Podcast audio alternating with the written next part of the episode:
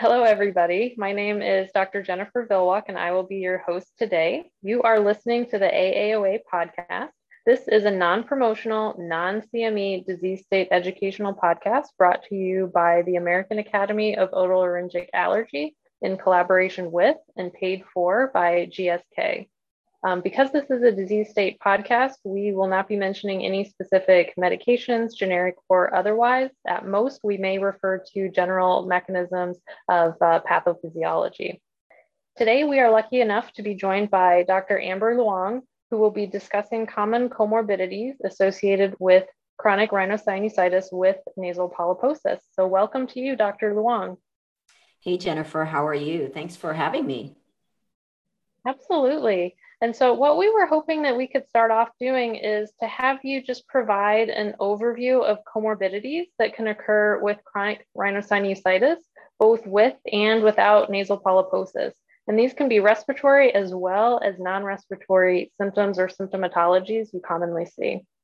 That's a great question. You know, the way that I think about these comorbidities are ones that are sort of associated with the disease because they have similarities in, in disease process. So, you know, for example, um, in the unified airway, right, the type 2 inflammatory disease that's associated with chronic rhinosinusitis with nasal polyps, that's the, you know, process with the elevated IL-4 and 5 and 13, the eosinophils and the mast cells. So there is a commonality with that and allergic asthma and allergic rhinitis. So not surprisingly, you see a lot of uh, co-presentation um, of allergic rhinitis and asthma with patients in chronic rhinosinusitis. In fact, we looked at this in our own patient population, um, the prevalence of asthma that was diagnosed, you know, specifically by a spirometry, not just by history or by their medications. And we found that uh, asthma could be found in about 60% of uh, patients with chronic rhinosinusitis with nasal polyps. And this sort of matches the literature as well. Um, in addition, we also looked at patients without uh, nasal polyps. And even there, the prevalence is slightly higher, not nearly as high as that with polyps, but you get something like the low 20% um, versus the general population, which is about 8%. And then other things that are associated, um, you know, reflux disease, uh, eustachian tube dysfunction. Um, sometimes that happens because of maybe the treatment as well as the pathophysiology, right? So you've got the inflammation in the nose and the sinuses that can affect the ability of the eustachian tube. Uh, reflux has been associated with some diseases, um, uh, some chronic rhinosinusitis. And then there's some of the emotional or non, I guess, respiratory ones, such as, you know, sleep disturbances and, and mood disorders like anxiety and depression.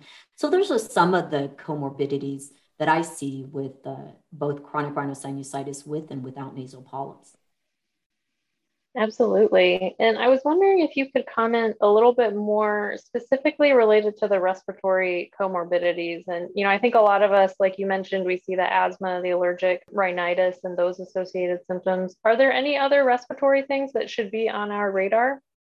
Well, so those are the, the two ones that I think when you look at polyp patients, um, especially like I guess the, the the typical presentation of nasal polyps, the the middle aged uh, person who maybe had a history of, of asthma of, and then developed uh, polyps uh, similar to each other, kind of middle age. Now, there's an interesting population, uh, Jennifer, and I'm sure you've seen this too, where they're a little bit older. Uh, patients also presenting with polyps, but they are associated with kind of like bronchiectasis and uh, COPD. So you will sometimes get other types of lower airway inflammation that's a little bit different than your classic type 2 inflammatory disease process and i'm not sure people really understand how that link other than maybe just the fact that you've got you know the upper airway lower airway in pro- close proximity but the exact how they're associated with one another is not quite clear yeah, and I think that's one of the reasons why it's so important to have all of these comorbid conditions and the associated symptoms on your radar, because certainly, you know, they may influence the next steps in your management or kind of what's on your differential, or if we're needing to treat multiple different conditions simultaneously. And so I'm wondering, you know, as we think about the presence or absence of comorbidities, how do you find um, that they um, guide your diagnostic workup and kind of next steps when it comes to the patients that you see in your clinic? The reason why I think these comorbidities are, are important is number one, you know, um, let's say, so for example, you've got a patient who presents with you with polyps, and then um, you also, through the history, realize they have a history of allergic rhinitis and asthma. Well, it's starting to paint a pretty clear picture that this is a type 2 inflammatory disease process, right? So, because uh, all of those diseases have in common that type 2. So it's important in, in terms of also counseling your patient and thinking about the risk of recurrence of nasal polyps. In fact, I just saw a patient today who has nasal polyps, also allergic rhinitis, asthma, and then I, I did uh, a serum eosinophil level during his initial presentation, and that serum eosinophil level was high. And I did his surgery and he responded great. I mean, these polyps were about to come out of his nose on both sides, really bad with the whole eosinophilic mucin picture. And uh, I told him, I said, listen, you're going to feel great after surgery. But because of all these other comorbidities, I told him that you are on the, the spectrum of severe disease and so we need to be number one vigilant about your treatment, but also really being able to counsel them about you know the the high probability that these polyps may come back. You know, and so in fact he came back after doing really well for eight months on you know steroid irrigations, then um, had a viral infection, which then resulted in this acute exacerbation. So it, it helps in not only you know treatment but also just being able to counsel your patients appropriately. Yeah, absolutely. And that actually, Dr. Luong, is a perfect segue into what I was hoping we could talk about next, um, which is actually what are the specific um, biomarkers or other specific characteristics that you tend to rely on as part of your workup. And you already mentioned the serum eosinophilia um, and those sorts of things. Is there anything else that you have found to be particularly useful? You know, unfortunately, this is a hot area that still needs a lot of research. Um, you know, we all talk about utilization of serum eosinophils and even tissue eosinophil levels, right? So if these patients undergo surgery and uh, underneath a microscope, the pathologist can can tell you that there's a higher prevalence of eosinophils versus other immune cells, then that can be helpful. Unfortunately, it's not necessarily a one to one, right? So, take for example the subtype of allergic fungal rhinosinusitis in that patient population, the serum eosinophil levels that we followed and have looked into this, they're typically in the normal realm versus like a normal eosinophilic CRS with nasal polyps, where their serum eosinophil levels can be high. But when you look at the tissue, the uh, EOs are high, and both of them are both type 2 diseases. And so I will get serum eosinophil levels in my patients, but you know, admittedly, it, it you know, a normal serum eosinophil level doesn't necessarily mean that it's not an eosinophilic picture um, in that particular CRS with nasal polyp patient. But I will use that. And then, other than that, I mentioned the, the tissues um, having some ability to look at the types of immune cells within the tissue. But short of that, everything else is sort of uh, up in the air. You know, people talk about osteopontin um, as a particular inflammatory cytokine. The other ones, you know, are all sort of uh, potential ones down the road that we may be able to develop into a clinical um, um, biomarker that we can order. But as of yet, there's not anything that other than serum eosinophils and tissue that we can use.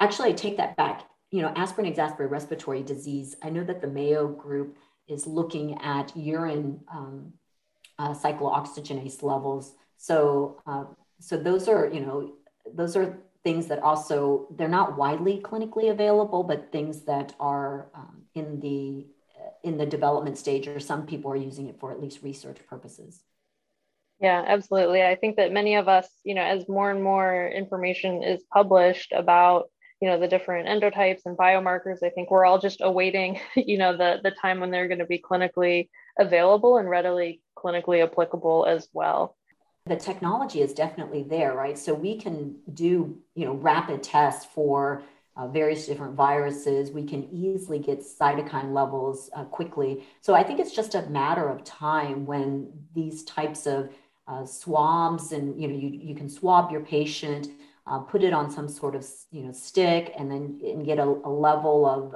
of um, inflammatory profile It's just a matter of, you know, being able to then link that to some sort of clinical or endotype like you referred to. So Dr. Luong, you had briefly mentioned a very important and oftentimes challenging patient cohort in some of your prior responses. And I'd love to talk to you a little bit more about that now. And specifically, I'm wondering about our aspirin exacerbated respiratory disease um, patients. And so I'm wondering, you know, how are you managing these folks? Are you leveraging your allergy immunology colleagues for challenges and desensitization? And then is there anything else that's going through your mind during um, the workup of patients that are presenting with a little bit more complicated constellation of symptoms? Yes, great question, Jennifer. Thank you. Absolutely. In all of my patients that I see who come in with uh, nasal polyps, and especially when you do a nasal endoscopy and you see that classic, like sticky yellow mucus, I routinely ask patients about about asthma and, and knowing that the prevalence of asthma is, is, can be very high in patients with nasal polyps but then I will ask them about their aspirin sensitivity. You know, do they have a history of taking asthma where their, um, you know, coughing uh, flared up, if shortness of breath or wheezing flared up, uh, or outright just, you know, they know that they can't take aspirin because it worsens their uh, previous diagnosis of, of asthma or their current uh, asthma diagnosis. So some people can outright tell you, and others you kind of have to just get a little bit from their history but that is you know one thing that will help sort of alert you to that diagnosis of uh, aspirin exacerbated respiratory disease. And in that situation i will leverage my allergy colleagues to help um, make that diagnosis and typically through an, an aspirin challenge uh, followed by you know the desensitization right then and there. Another patient population that often overlaps that can also be um, one that you don't want to miss is um, you know someone who presents with polyps and then uh, asthma as well but you want to make sure that they don't have any other symptoms. So it's eosinophilic granulomatosis with polyangiitis. And in that patient population they also have that typical eosinophilic uh, mucin that you'll see on nasal endoscopy. These are the ones that can sometimes be missed up front i've missed them myself um, but you want to ask about they'll or they'll present about you know skin uh, abnormalities or itching some unusual gi complaints. Um, so keep an eye out for that because i have been able to make that diagnosis.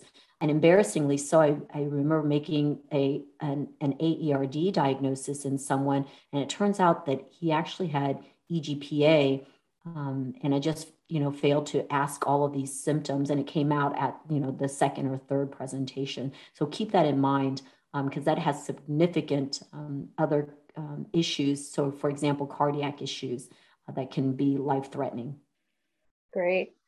And then i would be remiss as we're talking about all these different sinus pathologies to not also mention allergic um, fungal rhinosinusitis. And you know i think a lot of us have an idea of what that looks like and some of the clinical challenges um, associated with that. But I would love to hear you comment specifically on if there's anything regarding this diagnosis that you have seen um, be challenging, as well as kind of walking us through your optimal management plan for that this is something that I've spent my whole life sort of researching. So I could probably speak for another hour on just this disease alone. But just in short, you know, allergic fungal rhinosinusitis is just a fascinating subtype of, of chronic rhinosinusitis patients that have nasal polyps. Um, it's associated with, you know, a strong allergy to various different fungal antigens. The diagnosis is quite challenging when it is a representation, meaning someone who's had a prior surgery. Um, so th- there in, in, that situation, some of the criteria and the current clinical criteria that we lean on is the Bent-Kuhn criteria.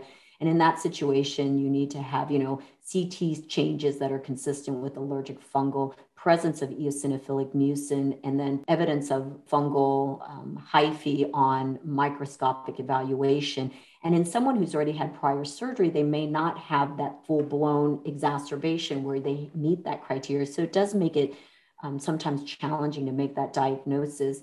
In someone who's presenting for the first time, it's almost like, you know, when you see it, you know what it is.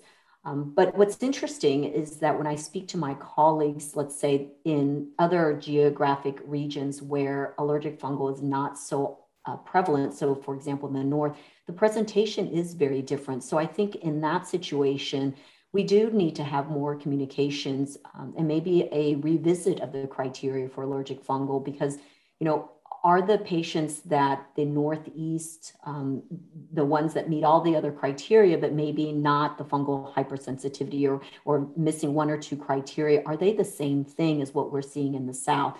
But the classic South, the ones that um, Southern presentation that Bent and Kuhn described, they can be challenging to diagnose in someone who's already been previously uh, treated. So that's where it becomes challenging. In terms of treatment, um, they go one of two ways. If you get them initially and you do a, a very complete surgery uh, and it's unilateral, the response can be very, very successful. In someone who may not have a completely a complete surgery up front or who have bilateral disease, those patients can be very challenging, especially if they continue to live where there's a lot of fungal exposure. And so it can go either one way or the other with them, but uh, definitely a very difficult subtype of chronic rhinosinusitis with nasal polyps. Yeah, thank you for that. And, you know, just to kind of wrap up what we've discussed so far, I think the, the major theme of all your responses, Dr. Luong, has, has really been around awareness, right? So, awareness of the different respiratory as well as non respiratory comorbid conditions and symptoms that our patients may be complaining of. And then we reviewed a couple of biomarkers. You know, most of them are related to the type 2 inflammation that we see. And, you know, the, the serum and tissue eosinophils, I agree, are, are some of the more routinely available now, with certainly more on the horizon that we're all very excited for, um, as well as a couple of challenging disease states such as AERD as well as uh, AFRS. Just wondering if you had any other thoughts before we close. No, I think you summed it up, you know, really well. I think that when we first started looking at this disease, we were kind of just focused on chronic rhinosinusitis. Um, and then, you know, being able to decide if it was infectious versus inf- inflammation. And that was just, you know, in the 19 kind of 60s, 70s, and then uh, with sinus surgery, really kind of exploded trying to understand this disease process. And now I think that we've gotten to the point where we're starting to appreciate that sometimes some of these diseases kind of present with other things. And um, they have implications, as you sort of alluded to, not only in the treatment, but in their diagnosis and also their response to your treatment right? So for example in someone who uh, you know we we know that depression and anxiety is more prevalent in chronic rhinosinusitis. Well you know their response to your treatment may not be as expected given their perception of their symptoms because this is a symptom disease. So I think it's really important to start looking, and I'm happy that we're starting to really think about these other comorbidities as it affects, um, you know, chronic rhinosinusitis.